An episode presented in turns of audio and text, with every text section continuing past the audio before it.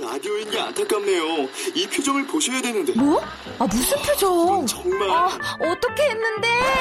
KBS 라디오 7개 채널에서 제공하는 최고급 정보들을 사진과 기사 그리고 영상으로 확인하실 수 있습니다. 읽는 라디오 KBS 라디오 홈페이지 라디오.kbs.co.kr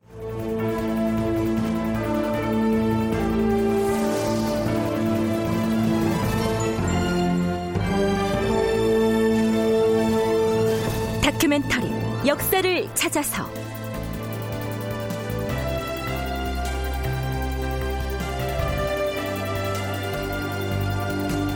제 632편 소학을 보급하고 향약을 시행하다.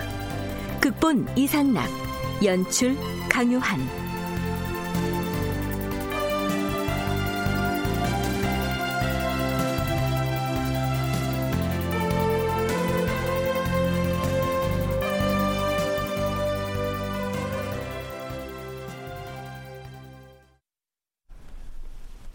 여러분 안녕하십니까? 역사를 찾아서의 김석환입니다.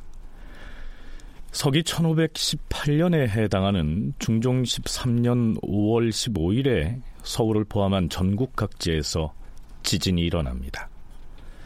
이때의 지진은 역사학자들이 무인년 대지진이라고 칭할 만큼 여느 때 있었던 지진과 그 강도가 달랐습니다.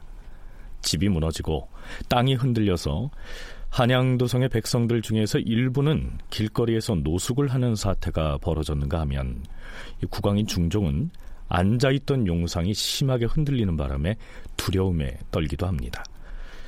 자 이렇게 되자 중종은 연일 대소신료들을 불러 모아놓고 대책을 논의하는데요. 이 대지진은 엉뚱하게도 군자 소인 논쟁을 불러일으킵니다. 다음 날인 5월 16일에 중종은 이렇게 운을 떼지요. 이번 지진의 변괴는 음이 성하고 양이 쇠에서 일어난 것인데 음은 소인이요 양은 군자인 것이다.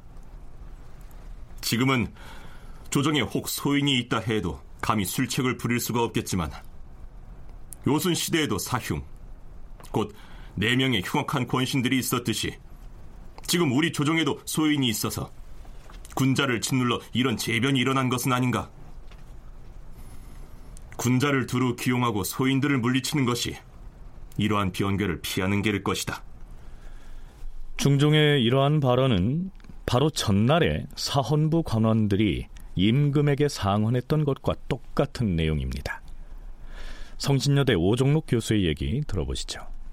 역시 사원부의 해석대로 음의 기운은 소인이고 양의 기운은 군자인데 지금 소인이 있다 해도 수책을 부릴 수가 없겠지만 저 요임금 때에도 커다란 흉악한 물이 넷이 있었기 때문에 지금도 소인이 있어서 군자를 예, 눌러서 이런 지진이 일어날 수 있는 것이 아니겠는가 라고 하면서 이 군자를 불러들이고 소인을 물러치는 일은 매우 중요하다 해서 그 일을 추진해야겠다라고 하는 말을 하게 됩니다. 그래서 예, 이런 그 중종의 생각은 이, 이어서 이 천거제도를 더 활성화시키고 이제 혈량과를 추진하게 되는 예, 출발점으로 예, 작용을 하게 됐습니다.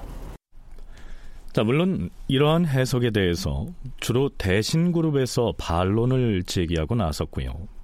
그 때문에 신료들 사이에 한바탕 군자 소인 논쟁이 벌어집니다. 처음에는 그저 일반론적으로 진행되던 이 논쟁은 그 다음 날인 17일에도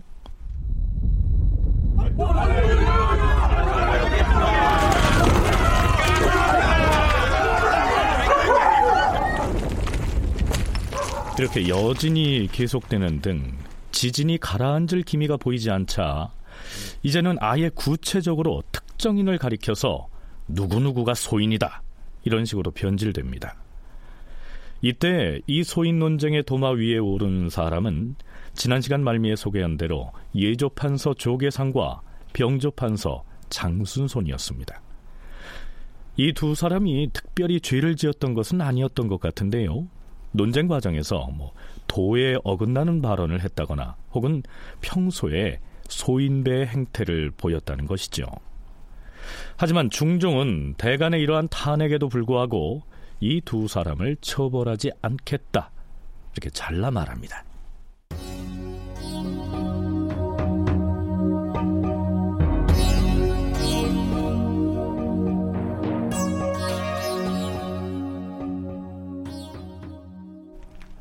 그 다음 날인 5월 18일에도 이른 아침부터 지진이 일어납니다. 태소신료들이 어전에 모여서 대책을 의논하지요. 이때 지방에 출장 가 있던 홍문관 부제학 조광조가 돌아옵니다. 반정공신인 진천군 강훈 역시 지방에 갔다가 바로 이때 돌아왔는데요. 중종은 이 두 사람을 따로 불러서 만납니다. 왕이 근래 재변을 만나 재상과 시종들을 다 만나보았으나 부제약 조광조는 지방에 갔다가 이제야 돌아왔고 진천군 강훈 역시 먼 시골에서 돌아왔으니 아울러 만나보고자 하여 사정전 처마 밑으로 가니 두 사람이 입시하였다.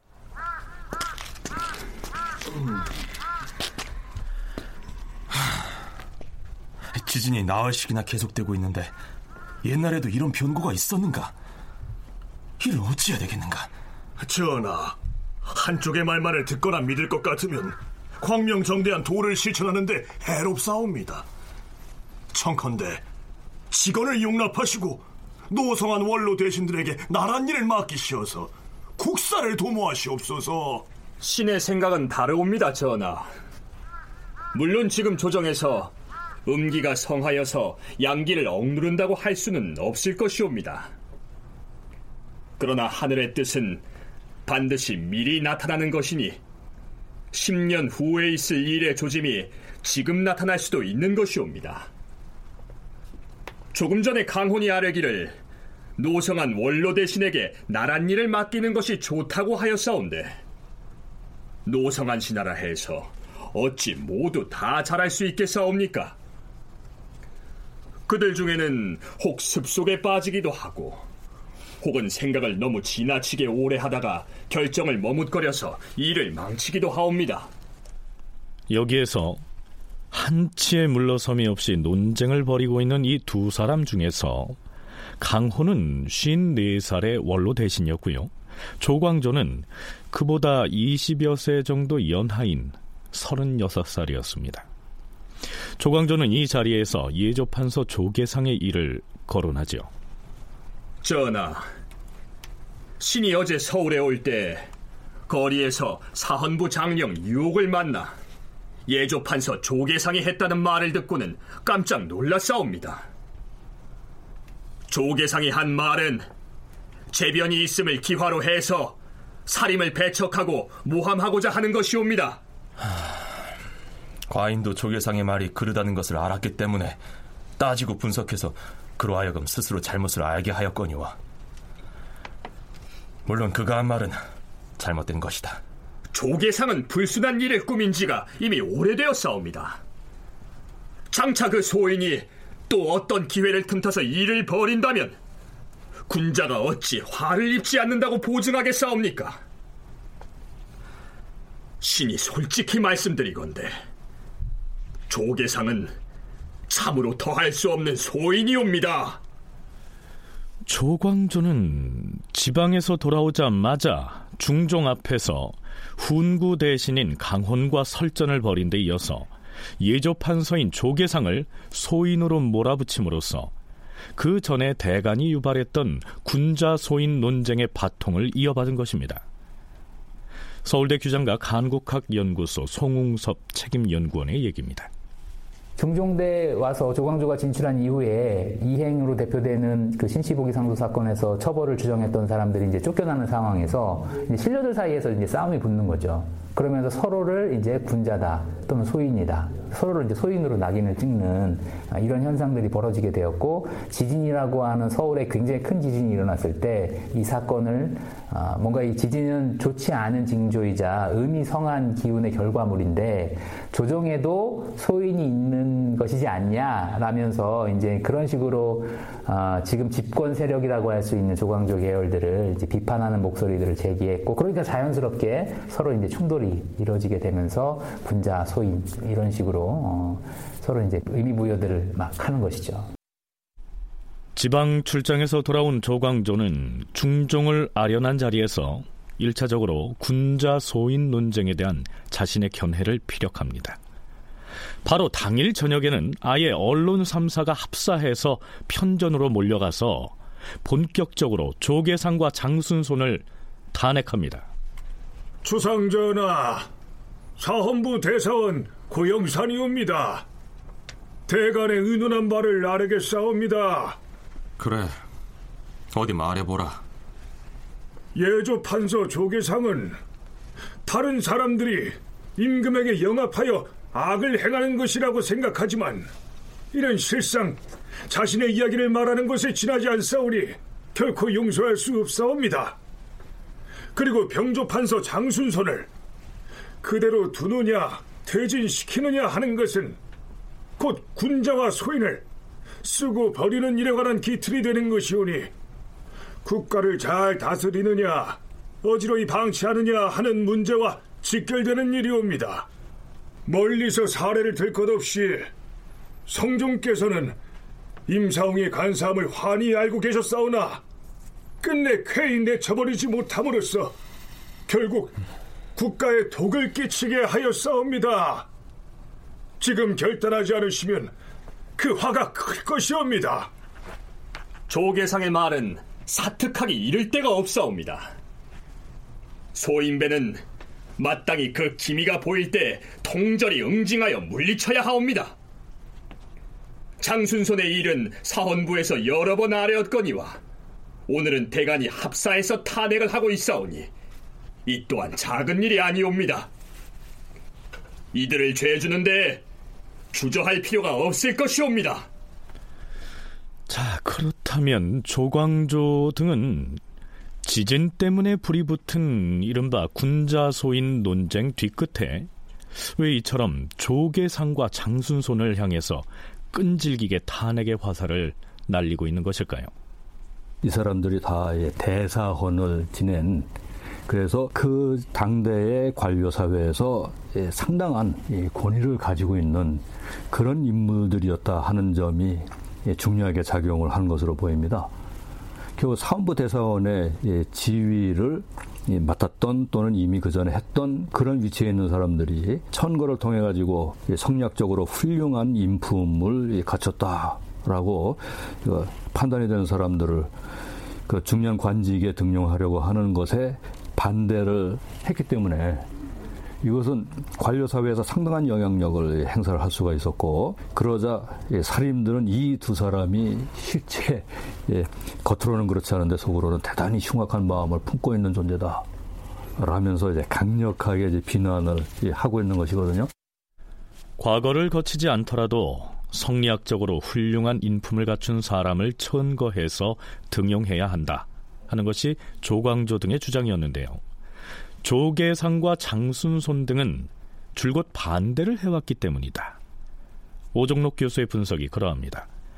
그렇다면 결과적으로 이 두 사람은 어떻게 됐을까요? 대지진으로 군자 소인 논쟁이 발발한 때로부터 닷새가 지난 5월 20일 임금이 경연에 나아갔다. 소학을 강하는 중에 홍문관 참창관 조광조가 아뢰었다. 전하, 장순손과 조계상의 일에 대하여 대가는 물론이고 홍문관의 시종들도 모두 힘써 논집을 하고 있사옵니다. 조정의 소인이 있다면 어찌 반드시 그 드러난 행적을 보고 난 뒤에야 내치겠사옵니까? 그들의 언행을 보면 소인임을 알 수가 있사옵니다. 만약에 그들의 악행이 드러날 때까지 기다린다면 그 사이에 그들은 군자를 모함하고 국가를 위란에 빠지게 할 터이오니 그때는 이미 늦은 것이옵니다.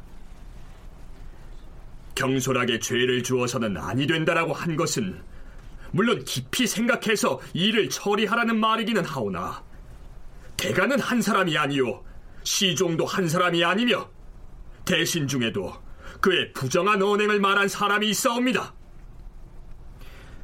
그를 외방으로 귀양 보낼 수 없으시다면 고신을 모두 빼앗고 파직하는 것이 가할 것이옵니다.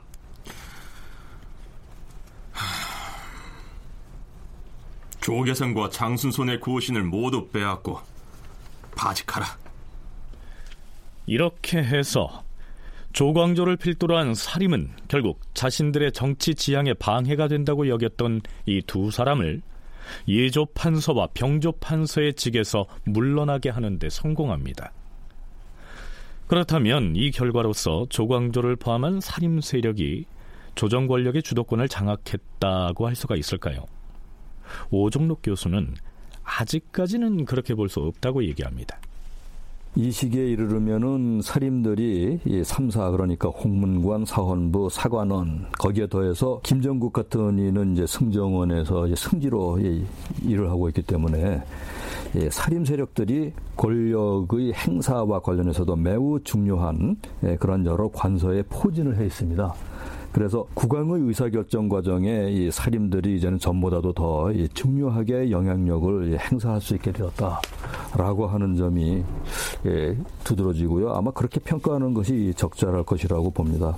그러나 이제 아직도 살인과 다른 의견들도 여전히 이제 국왕에게 전달될 수 있는 그런 통로들이 있었고 예, 특히 음서 혜택과 같은 것은 이제 중간급 이상의 관원들에게 폭넓게 이해관계가 걸려 있는 것이기 때문에 예, 살인들의 의도대로 관철하기 어려운 그런 사람들도 일들도 여럿이 있었습니다.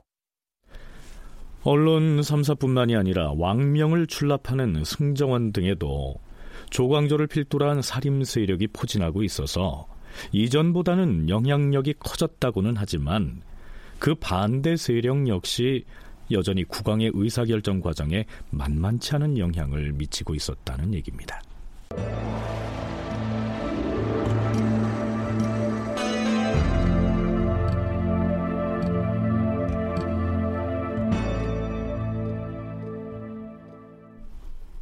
앞에서도 소학에 대한 얘기가 간헐적으로 나왔습니다만 학자들은 조광조의 개혁 정치와 소학은 따로 떼서 생각할 수 없을 만큼 밀접한 관련이 있다고 주장합니다.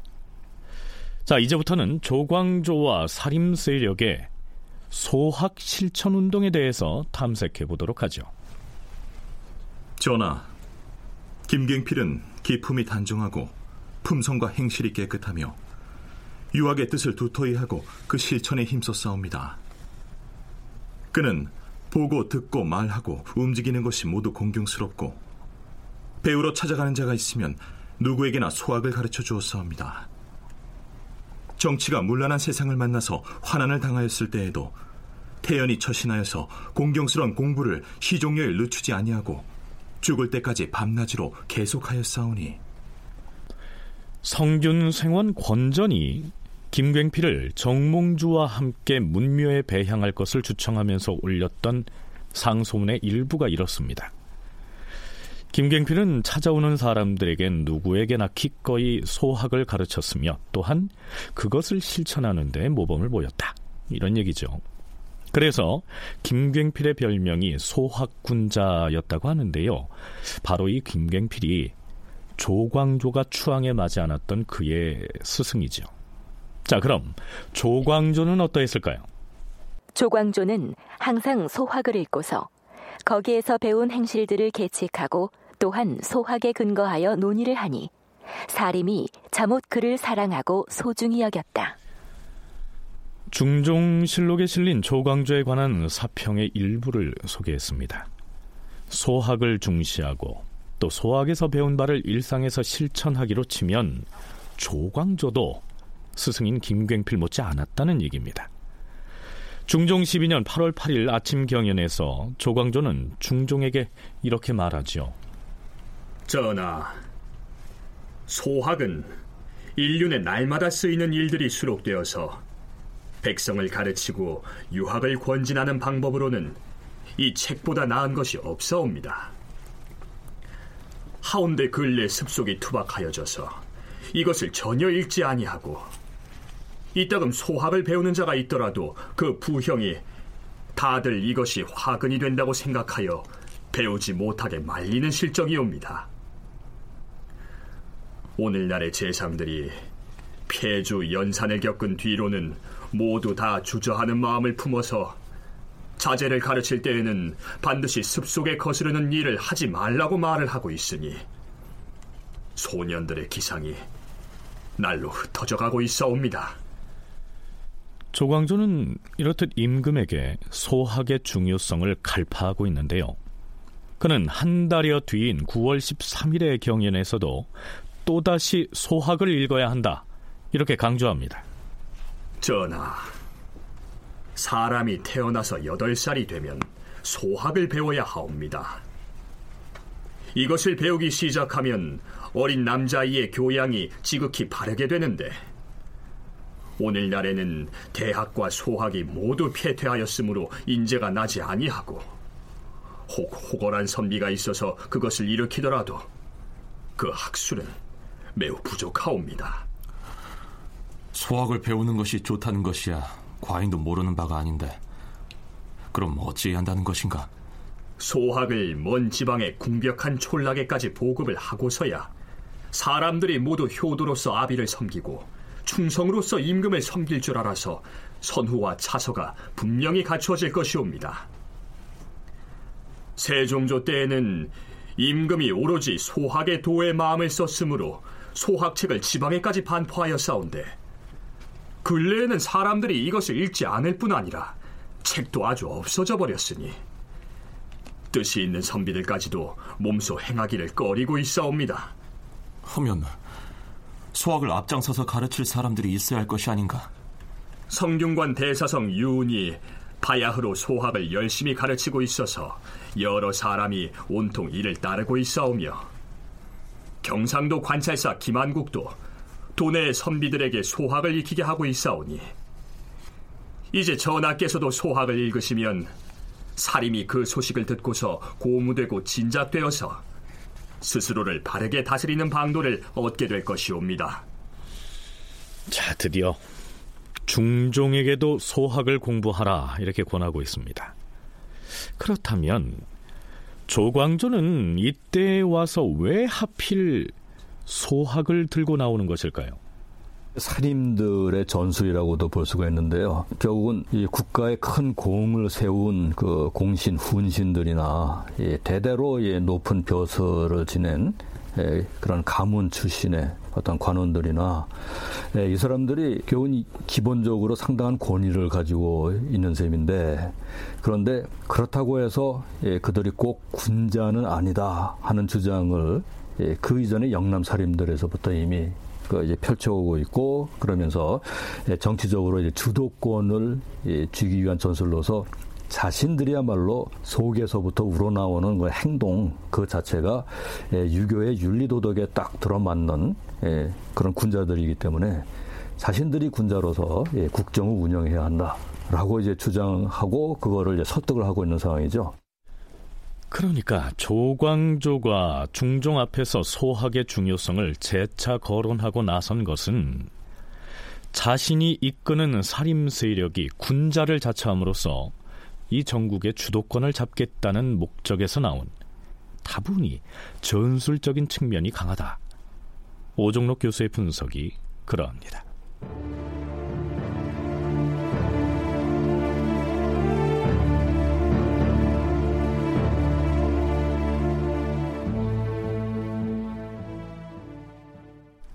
소학은 우리가 일반적으로 알고 있듯이 어린 아이들, 즉 8살 안팎의 아동들에게 유학을 가르치기 위해서 만든 일종의 수신서라고 할 수가 있죠.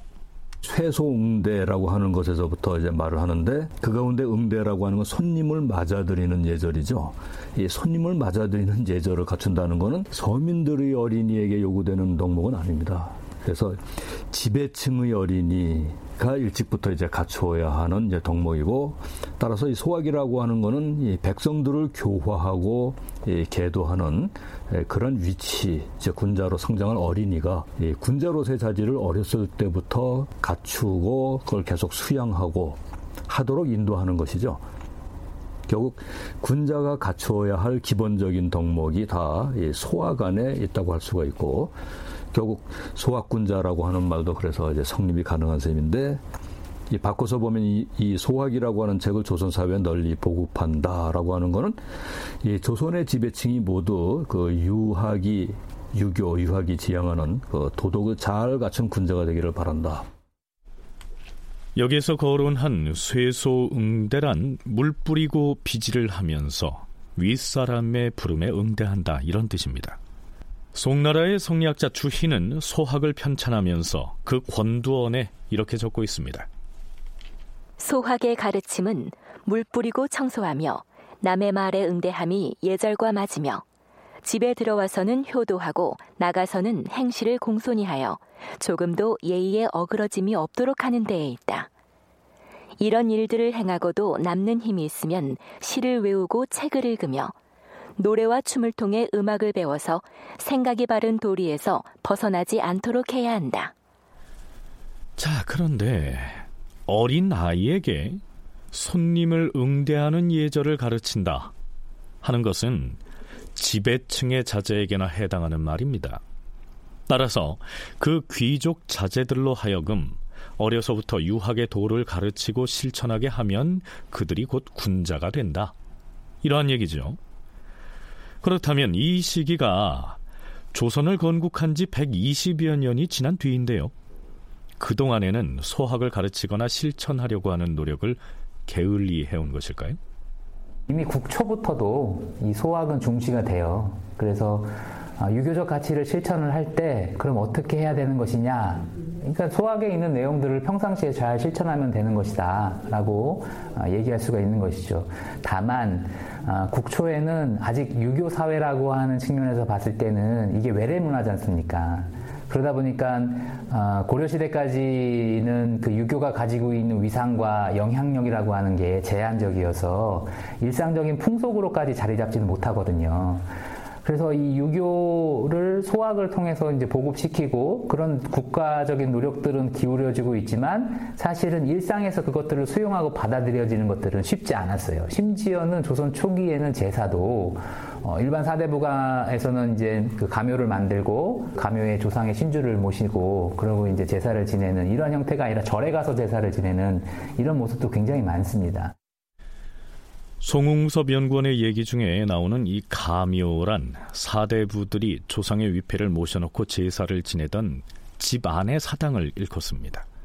그러니까 조선이 유교 이념을 근간으로 해서 개국되긴 했지만 초기에는 조상의 제사마저 집에서 지내는 경우가 드물었을 정도로 일상생활 속에서 유학의 도를 실천하지는 못하는 상태였습니다. 그러니까 이 시기에 와서 이 조광조가 소학의 보급 또 실천을 강조하고 나선 것은 그 자신이 유교의 도를 생활 속에서 몸소 실천하자 하는 운동을 이끌겠다. 이러한 의지를 나타낸 것이죠.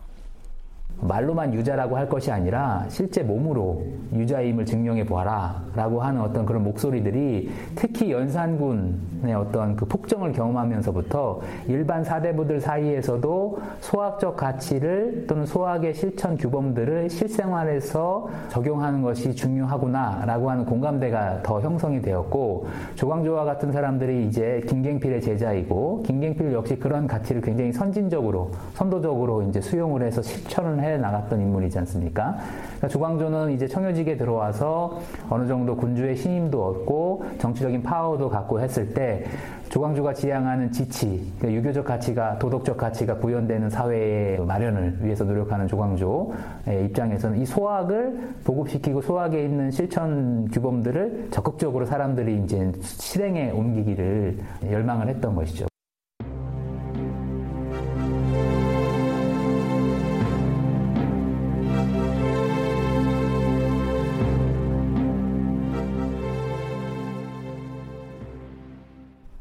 조광조는 소학의 보급이 지지부진하자 우선 국왕이 경전을 공부하는 경연에서 소학을 교재로 채택해서 진강해야 한다. 이렇게 역설합니다. 임금부터 소학을 읽고서 몸소 실천을 하라는 것이죠. 전하께서 신하들을 대하실 때에는 자세를 바로 하고 엄숙하게 하시지만 깊은 궁궐 안에 한가히 계실 때라면 이 마음이 조금 해이해지실 것이옵니다. 그러나 잠시도 회의해서는 아니 되옵니다. 앉을 때에도 등을 기대지 않고 꼿꼿하게 정제하시면 간사한 생각이 들어오지 않아서 언어와 행동이 한결같이 바르게 나올 것이옵니다. 어제 경연에서 전하를 대하니 진강할 때 글 읽기를 어려워하시는 듯 보였사온데 아마도 깊은 궁 안에 계실 때 마음을 경건하게 하지 않으신 탓일 것이옵니다. 옛말에 공손함을 돈독히 해야 천하가 다스려진다라고 하였사옵니다.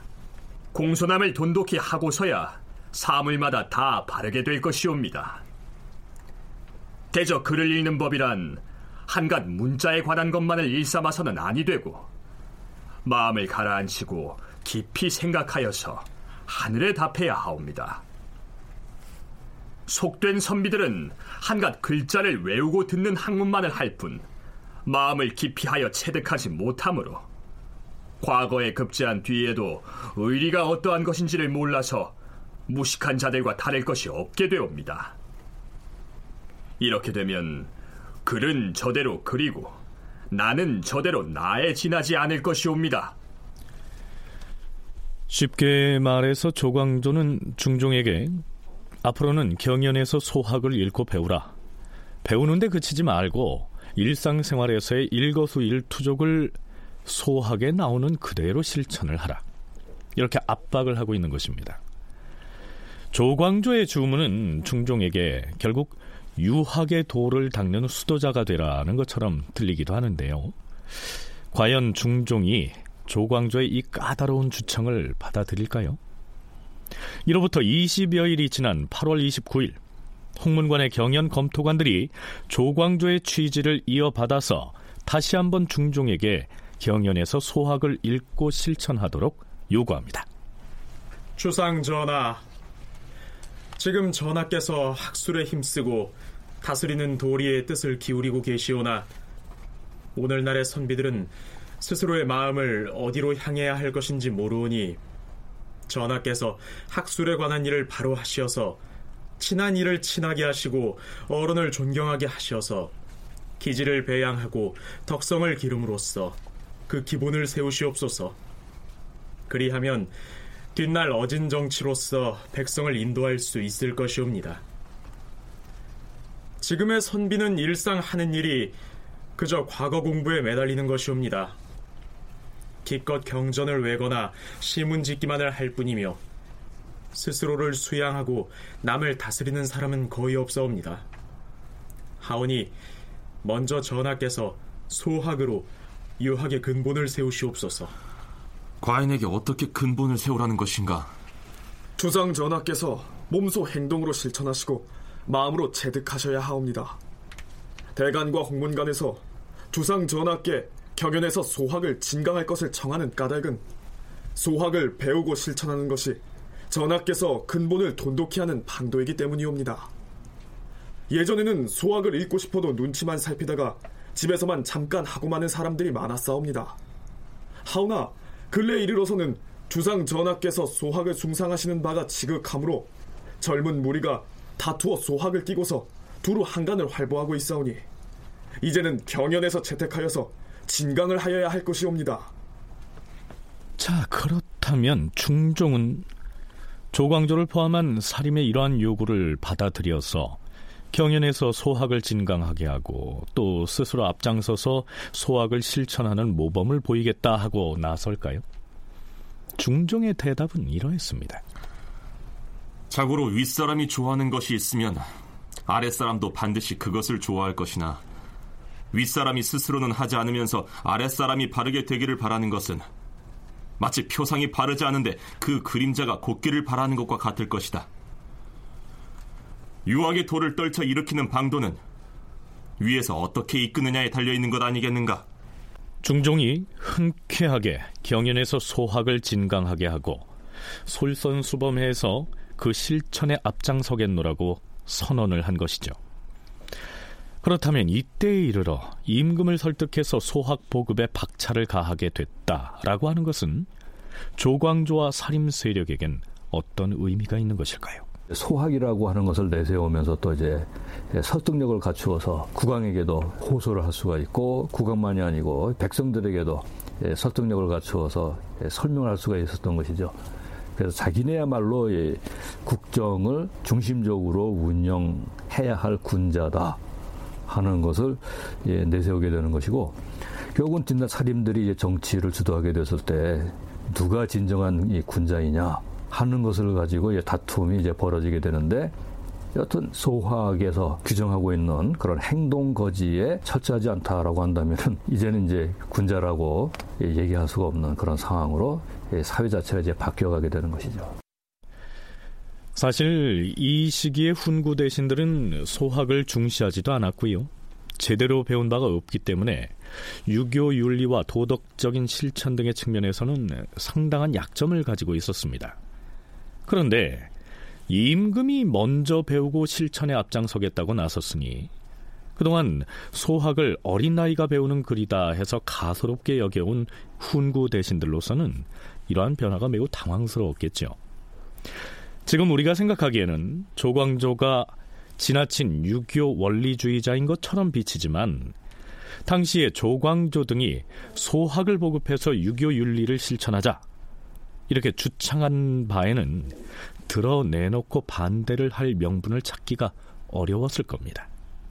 그 조광조의 원칙과 그 이상의 정면으로 거부하는 반대파는 없어요.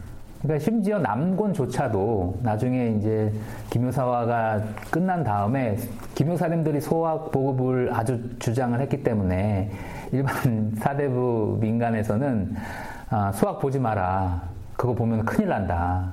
김효사님처럼 이렇게 화를 입을 수 있다. 뭐 이런 얘기들이만 사람들 사이에서 오고 가니까 남건이 그런 이야기를 듣고 아 그렇지 않다. 너무 급진적이고 너무 과격하게 실천을 하는 것이 문제지 소화기 왜 문제인가라고 하는 어떤 그런 이야기를 하는 걸 볼 수 있습니다. 그래서 전반적으로는 어, 유교적 가치를 지향하는 거에 있어서는 사실 큰 차이는 없지만 어떤 식으로 누가 주도해서라고 하는 차원에서 서로가 이견이 있을 수가 있는 것이죠.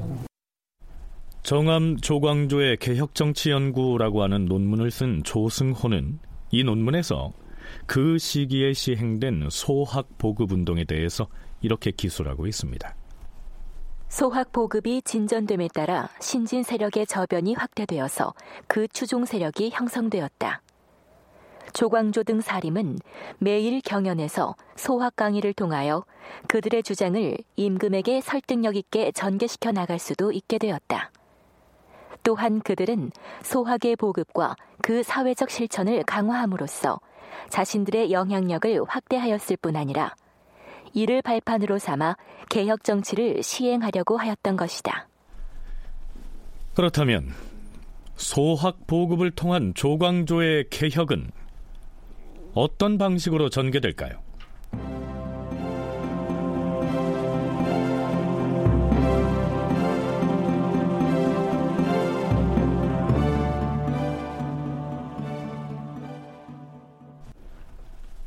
조광조를 포함한 신진 세력들은 소학의 사회적 실천 운동으로서 지방의 여러 고을, 즉 향촌 사회에 향약을 보급하기 위한 운동에 나섭니다. 향약의 시행을 건의한 사람은 경상도 함양의 유생 김인범이었습니다. 중종 12년 6월 30일 함양 사람 김인범이 상소를 올려서 여시 향약을 준행함으로써 행촌의 풍속을 바꾸도록 상소하였다.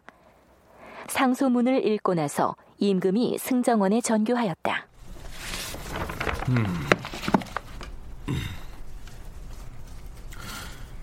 함양유생 김인범이 올린 상소문을 보건대 그자는 비록 초야에 한미한 사람이지만 인심과 풍속이 날로 경박하게 변하는 것을 단식한 나머지 천박한 풍속을 바꾸어서 요순 시대의 정치를 회복해야 한다고 주장하고 있으니 그 뜻이 또한 가상하도다. 근래 인심과 풍속이 경박해진 것이 걱정스러워 과인도 어찌할 바를 모르겠거니와 그 까닭을 따져보건대 어찌 그 연유가 없겠는가? 그러므로 향약을 실시해서 풍속을 바로잡도록 하는 것이 좋겠다. 이런 내용이죠. 여기에서 여씨 향약이라고 했는데요. 이런 뜻입니다. 향약은 권성징악의 정신을 바탕으로 한 향촌 사회의 자치 규약이다.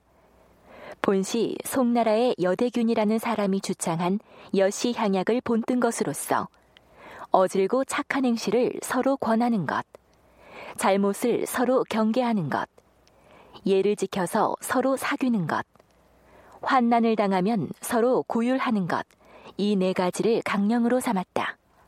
양반 사족들 사이에서 이제 훌륭한 일을 서로 권하고 덕업상권 그렇게 표현을 하죠. 또 이제 과실상교라고 하는 거는 예, 잘못을 서로 바로잡아주는 거. 또 예속상교라고 해서 서로 존중하는 예를 갖추어서 이제 사귀어야 한다. 또 어려운 일이 있으면 서로 도와준다 해서 예, 환난상혈 이네 가지를 매우 중요한 실천 덕목으로 삼고 있는데요. 예, 그런데 한편 그 양반 사족 은 물론이고 이들이 지배 아래 있는 백성들까지도 이제 삼강오륜의 도덕 규범을 잘 시행하도록 한다 하는 것이 그 이면에 숨어 있는 중요한 정신입니다. 그러면서 만약에 자기네들이 그 다스리는 이 백성들이 삼강오륜의 도덕 규범을 잘 따르지 않는 경우에는 예, 국가의 지시를 받지 않고 자체적으로 예, 재판을 해서 예, 처벌을 할 수도 있어야 한다라고 생각을 했고 실제로 그것을 임금에게 요구를 해서 그런 권한을 어느 정도 이제 부여 받게 되는 것이죠. 중국 송나라의 여씨 향약을 본뜬 이 향약은 말하자면 지방 고을 단위의 자치 조직인 셈입니다. 아마도 이 시기에는 시행이 되지 않거나 유명무실한 상태였던 것 같습니다.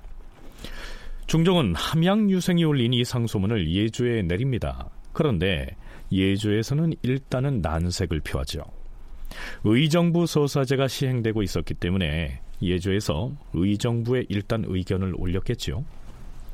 소학은 풍속을 교화하는 책입니다. 그런데 이미 예조에서는 소학을 많이 인쇄해서 지방에 널리 반포를 했습니다. 여시 향약은 소학책에 그 내용이 실려 있습니다. 즉, 여시 향약은 곧 소학 중의 한 가지인 바에 따로 특별히 거행할 것은 없습니다. 그러나 의정부에서 중종에게 고한 내용은 또 달랐습니다. 전하, 향약의 계목을 살펴보면 여시 향약이 비록 소학에 실려 있기는 하나 이것을 더욱 널리 보급하여 특별히 거행하지 아니하면 그저 거칠애가 되고 말 것이옵니다. 각도의 감사로 하여금 관할 고을에 반포하는 것이 어떻게 싸웁니까? 음, 그리 알아. 이렇게 해서 소학 보급과 향약 전파에 나섰지만 중앙에서 발령받아 나간 각 도의 감사들에게만 그 책임을 맡겼기 때문에 제대로 시행되기는 어려웠던 것으로 기록돼 있습니다. 이러한 상황에서 경상도 관찰사 김한국이 나섭니다. 전하, 신이 처음 경상도 관찰사로 부임했을 때 그 도의 인심과 풍속을 보아하니 퇴폐하기가 이루 형언할 수 없었사옵니다. 지금 바야흐로 전하께서 풍속을 변화시키는 일에 뜻을 두심으로 신이 그 지극하신 의도를 본받아서 완악한 풍속을 변혁하고자 하온데 가만히 그 방법을 생각해보니 옛사람의 책 중에서 풍속을 바로잡을 수 있는 것을 택하여 거기에 언해를 붙여 도내에 반포하여 가르치게 하는 것이었사옵니다. 신이 이 책들을 수찬하기로 마음먹고 있으나 사무가 번다하여 미처 자세히 살피지 못했기 때문에 필시 착오가 많을 것이옵니다. 지금 별도로 잔집청을 설치해서 관련 내용을 인출하고 있사오니 이 책들을 다시 교정하여 팔도에 반포하게 하시면 좋은 풍속을 고취시키는데 조금이나마 도움이 될 것이옵니다. 여시 향약이 비록 성리대전이나 소학에도 실려있다고는 하나 주애가 없어서 우리나라 사람들이 쉽게 이해하지 못하옵니다. 그러므로 신이 곧 그 언해를 상세하게 만들어서 누구나 보는 즉시 이해하도록 하겠사옵니다. 그러한가. 경이 경상도에 있으면서 풍속을 변화시키는 일에 전심한다는 말을 듣고 과인이 그동안 가상히 여겼도다. 이제 이러한 책들을 엮어서 백성들을 가르친다고 하니 과인은 기쁘고도 기쁘다. 이 책은 모두 풍속을 교화하는 데 관계되는 것이니 찬집청을 따로 설치하여 널리 반포하게 하라. 자, 이렇게 해서 한문으로 된 향약을 한글로 풀이한 여씨 향약 언해본이 발간돼서 각 고을마다 보급된 것입니다. 이 일을 주도한 김한국 역시 조광조를 지지하는 신진 사류였죠.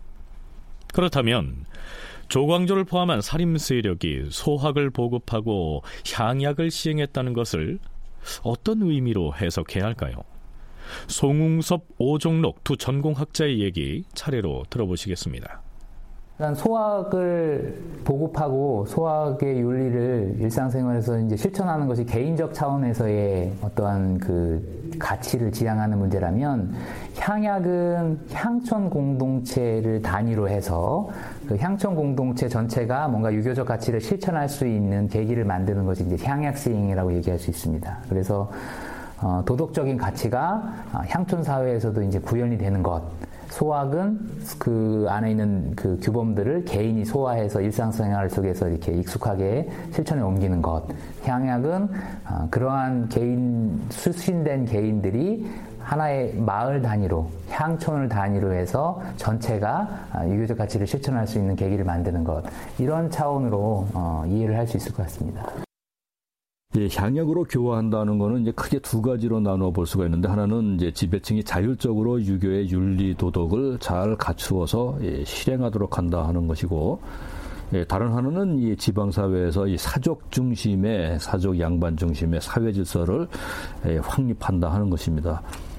그런데 이 가운데 후자 그러니까 사족 중심의 사회 질서를 확립하려면은 먼저 예, 사족들이 예, 윤리적이고 도덕적인 그런 삶을 잘 갖추어야 하는데 거기에는 이제 소학이 매우 중요한 예, 구실을 하는 것이겠고 그리고 향약에 딱 들어가 있는 규정을 바탕으로 해서 향촌 사회에서 이들이 삼강오륜에 어긋나는 그런 행실이 있을 경우에는 처벌권을 실제로 이제 행사할 수 있게 되는 것이니까 지역 사회에서 이 사적 중심의 지배 질서를 갖추는데 향약은 매우 중요한 그 원동력처럼 작용할 수가 있게 됩니다.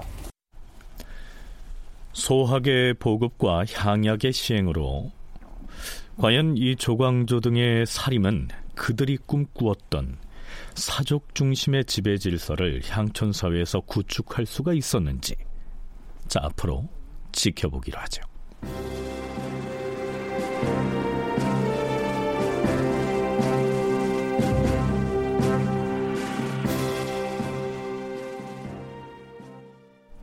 중종 13년 9월 5일의 기사를 보면 일부 지방에서는 향약이 효과적으로 시행됐음을 알 수 있습니다. 아침 경연에서 홍문관 참창관 조광조와 영의정 정광필 등이 향약 시행에 관하여 의논하였다. 전하, 신이 듣건데 충청도 온양군에서는 사람들이 향약을 잘 행하고 있다 하옵니다. 이처럼 향약을 모든 향촌에서 잘만 이행한다면 온 나라에 진실로 아름다운 풍속이 자리 잡을 것이옵니다. 매우 다행스럽고 아름다운 일이다.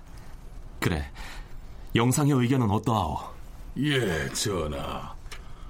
물론 향약이 좋기는 하옵니다만 이 향약에 참여하고 있는 무리가 혹시라도 착한 일을 하지 않고 나쁜 마음을 먹는다면 조정에서 파견한 수령의 권세가 위축돼서 도리어 약해질 것이오니 잘 살펴서 경계를 해야 할 것이옵니다. 아무리 아름다운 일이라도 주저하면서 실행을 하지 아니하면 이룰 수가 없는 것이오. 모든 일은 이름에 따른 실천이 있어야 하는 것이오. 전하, 영상이 향약 시행을 걱정하고 있으나 지금 향약을 시행하는 고을에서는 향촌의 권세가들이 예전처럼 양민을 강압하여 천인으로 만든다든가 백성이 관아에 세곡을 납부하는 것을 막는 등의 일은 보지 못하였사옵니다. 음. 김한국이 경상감사로 있으면서 처음으로 향약을 시행하여 싸운데 그 당시에는 전처럼 서로 싸우는 일도 있었으나 이는 시행 초기였기 때문이옵니다. 이제 향약이 두루 자리를 잡아서 아름다운 풍속이 이루어지게 되면 앞으로는 조정에서 굳이 형법으로 다스리지 않더라도 백성들이 모두 교화될 것이옵니다.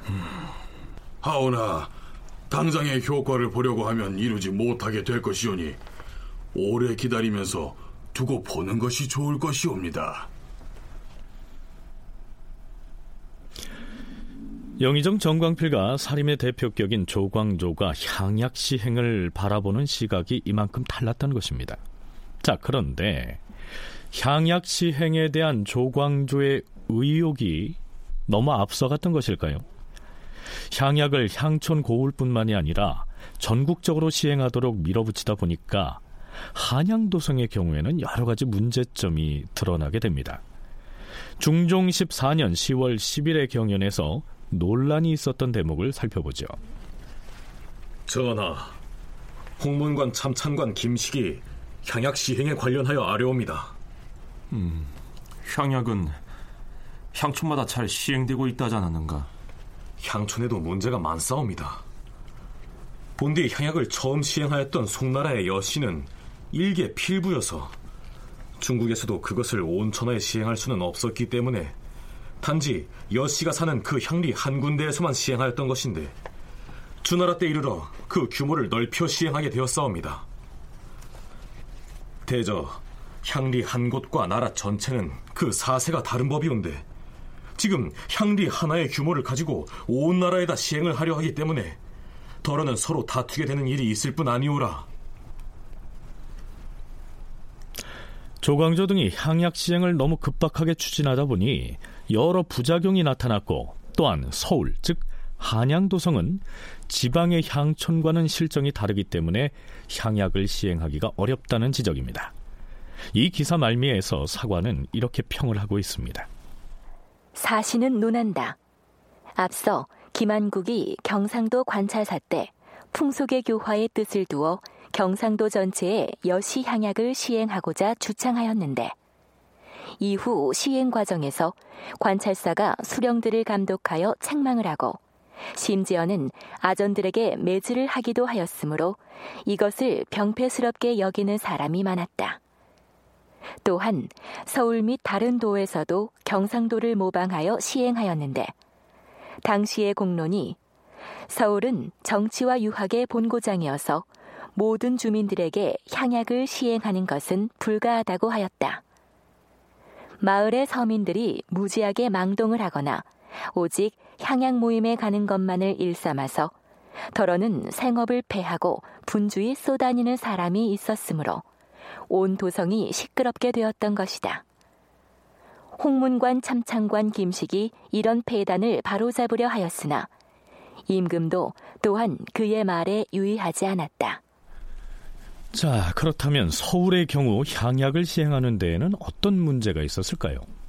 향촌을 단위로 하는 그 유교적 가치를 구현하는 공동체적으로 구현하는 어, 방식으로서 이제 향약이 활용이 된 것이라고 했을 때 도덕적 가치를 구현하는 어떤 이런 거는 뭐 서울이 됐건 뭐 향촌이 됐건 별 차이가 없는 것이죠. 뭐 다 그렇게 되어야 되는 것이죠.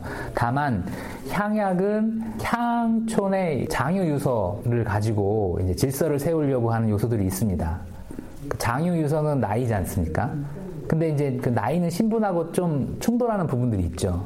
그러다 보니까 이런 향촌 질서를 특히 이제 서울과 같은 당시에는 최고 도심이죠. 이 도심에서 시행을 할 때 왕도에서 어떤 신분적 질서에 충돌하는 이러한 요소들이 이제 발생을 하게 되고 그러니까 향약을 시행하는 과정, 서울에서 향약을 시행하는 과정에서 이러저러한 불만들이 많이 이제 나오고 지방 고을에서는 자치적인 향약을 시행할 때 장유 유서의 질서가 통했겠지만 온갖 신분의 벼슬아치들이 거주하는 한양도성에서는 이런 유교적 질서만을 내세워서 향약을 운영할 수가 없었던 것입니다. 다큐멘터리 역사를 찾아서 다음 주 이 시간에 계속하겠습니다.